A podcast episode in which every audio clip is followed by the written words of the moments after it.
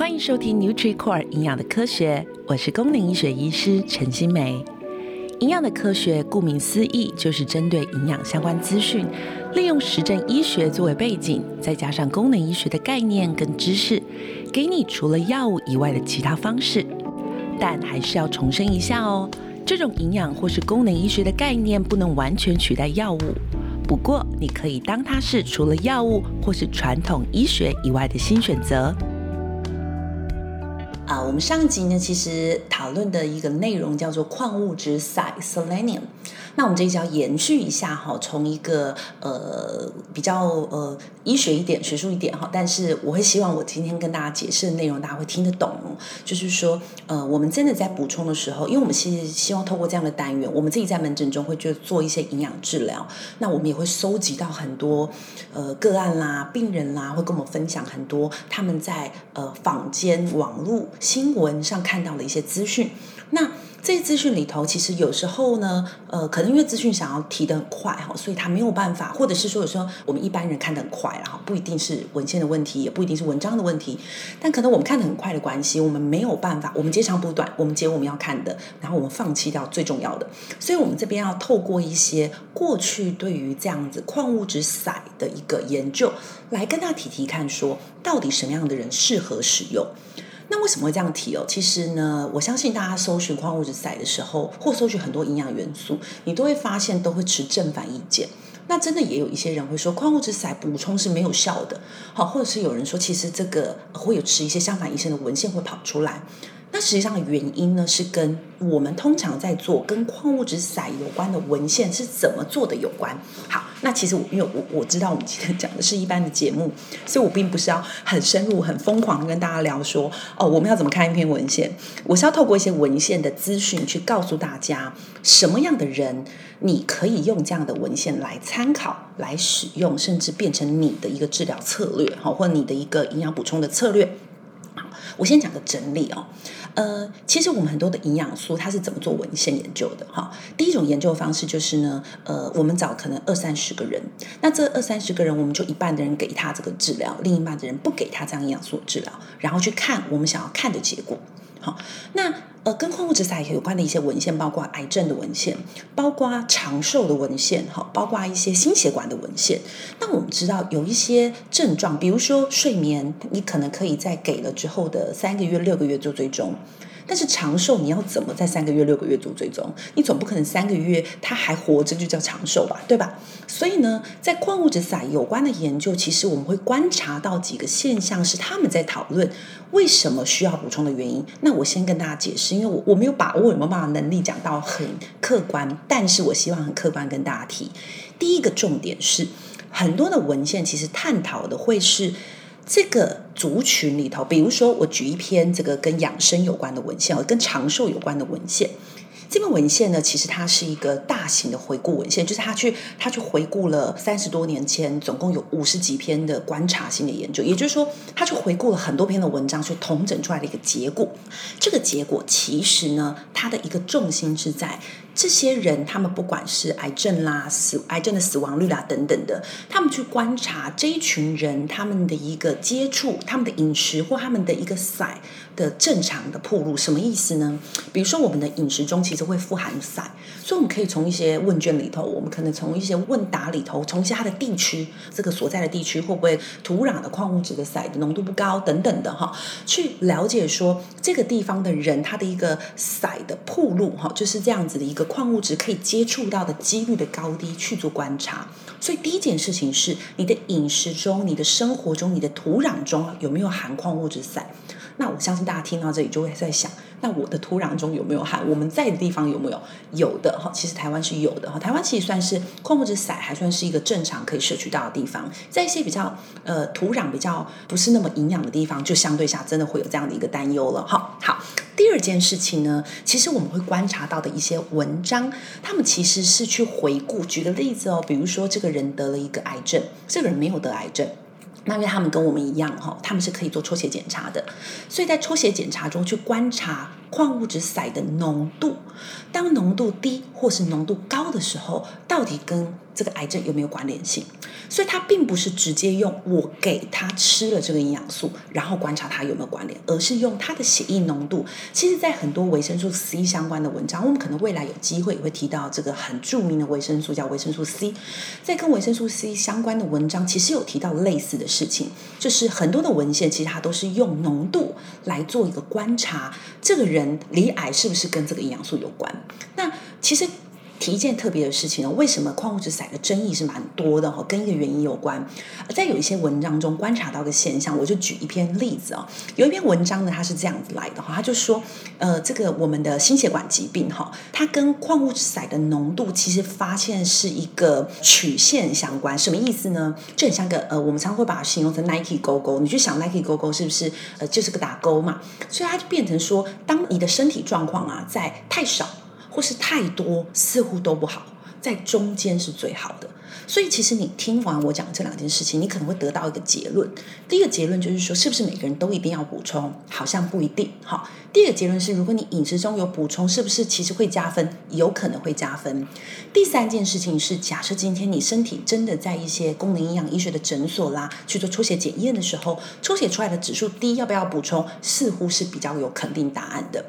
但是这个就蛮有趣的，我们功能营养医学很多的相关的课程会在医学的学术的研讨会上会讨论到。我们在有一些研讨会中的一些专家们，其实也分享过类似的观察。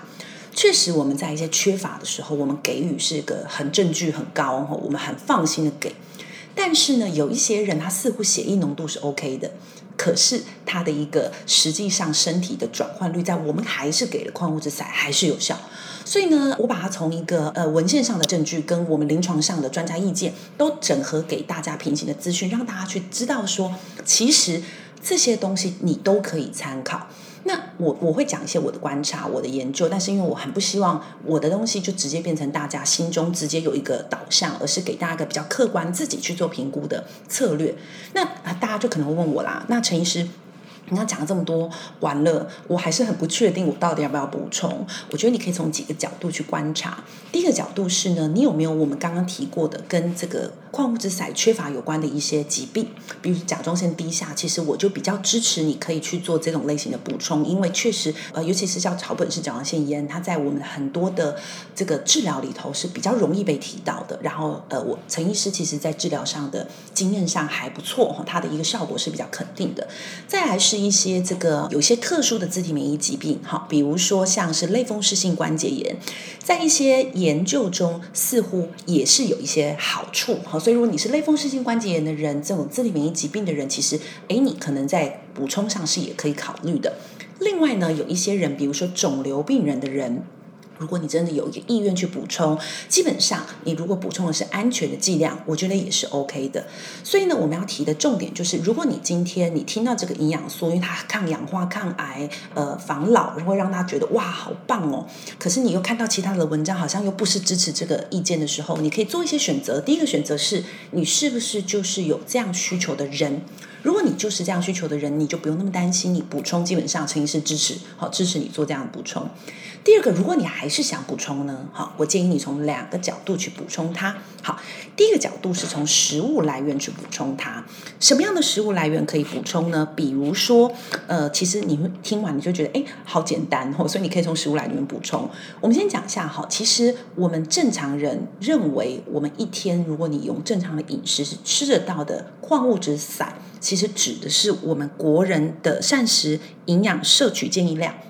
我们摄取建议量是二十到五十五 mcg 这样的一个单位。那这样的单位，我们可以透过食疗去做接触。比如说，你可以透过呃蔬菜来讲的话，木耳跟大蒜其实含有矿物质载的这个量是高的，你可以去多吃这个木耳。像我家非常常，因为我家很喜欢吃高纤，尤其是水溶性膳食纤维这种比较难摄取到的，那木耳其实就富含这些我想要的营养素。所以我木耳是我家的必备蔬菜。哈，它就是哎，这算蔬菜啊？对，算了哈，就是它。是我们家必备的食物。再来呢，大蒜也是我家必备的食物。那这两个里头其实就含有矿物质散。再来呢，是一些肉类、海鲜跟坚果类。所以意思是什么？假设你今天不是那种很不正常的、很不健康的饮食，如果你今天饮食每天都是吃泡面、吃饼干、吃糖果过日，那对不起，你应该会缺乏。你可能真的还是想这样生活的话，你就要补充。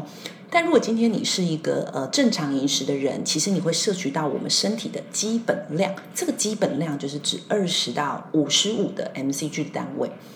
那如果你要做补充的时候，其实我我陈医师会有几个重点跟大家说。第一个叫做剂量，什么样的剂量你是可以安心补充的，不要超过，不要超过，通常就比较不会有问题。好，那因为呃矿物质硒到中毒剂量是要很高很高的浓度哈，但我们要讲的是，如果你每天摄取怎样的剂量，你放心补充，基本上没太大问题。第二件事情是你要选择什么样的矿物质硒的来源。我们把这两个重点提及之后，你未来在补充的时候，你就会放心很多。好，第一个重点就是你要吃什么样的剂量哈？这个剂量大概是多少呢？我们建议的一个补充剂量的上限是两百 mcg。那坦白讲，陈医师在治疗上有时候我们会给到两颗，就是四百 mcg，因为我们有时候。营养治疗就是希望高浓度赶快先把病人的状态先稳定，然后你再改回饮食嘛。所以有时候我们会用保健食品或者是这种补充剂来做补充。那我们当然会给的剂量会比较高，所以我们会给到足量的两百。那有些人两百就有效了，有些人是会到这个四百哈。所以有时候我们会给到一颗到两颗。但是如果你不是在一个营养咨询师，不是在一个医疗专家哈营养专家的治疗下去补充的话，我建议是两百。mcg 做一个单位，好，那就一天一次哦，不要再超过，不要想说是不是多吃多保佑，就一天吃了三到四颗，没有哦。记得我刚刚提的，有些观察发现呢，心血管疾病的观察发现，它呈现一个特别的浓度的曲线是太低太高都不太好，所以其实在正中央是刚刚好的哈，所以给两百基本上你可以安心。再来第二件事情是，呃，矿物质散呢，我们实际上在给予的时候会给的叫有机散。什么叫有机散呢？我们不会给无机的矿物质散，我们会给的是有机散，比如像酵母散，就是一个我们很常给予我们的营养治疗的一种单位，呃，一种原料来源吧。酵母硒呢，它其实是叫做，它是一种硒的呃硒甲硫氨酸，它就是一种比较特别的一种化学式，而这种化学式是我们实际上在补充里头是比较安全一点的补充方法，所以这样子的一个选择哈，如果你是从保健食品去补充的话，我就提供给大家这样的两个选择。那我们整理一下今天的文章哦，呃，今天的这个讨论哦，因为陈医师时间真的不够哦，所以如果今天大家听到回音，请大家稍微见谅哦，因为我基本上是在诊所门诊里头呢，中间有一个小空档哈，我想说赶快帮大家去做这种知识的 update 哦，就赶快来做个这个录音。好，那我们今天的这个整理跟上一集的整理后，我大概跟大家稍微的整合一下我们的一个重点。重点一呢，就是呢，其实我们想跟大家聊聊这些比较特殊，大家比较。呃，有时候会在文献上看到，有时候在新闻上看到，但都不知道该怎么使用的营养素，它到底在我们的营养治疗的角度上，我们是怎么看待它的？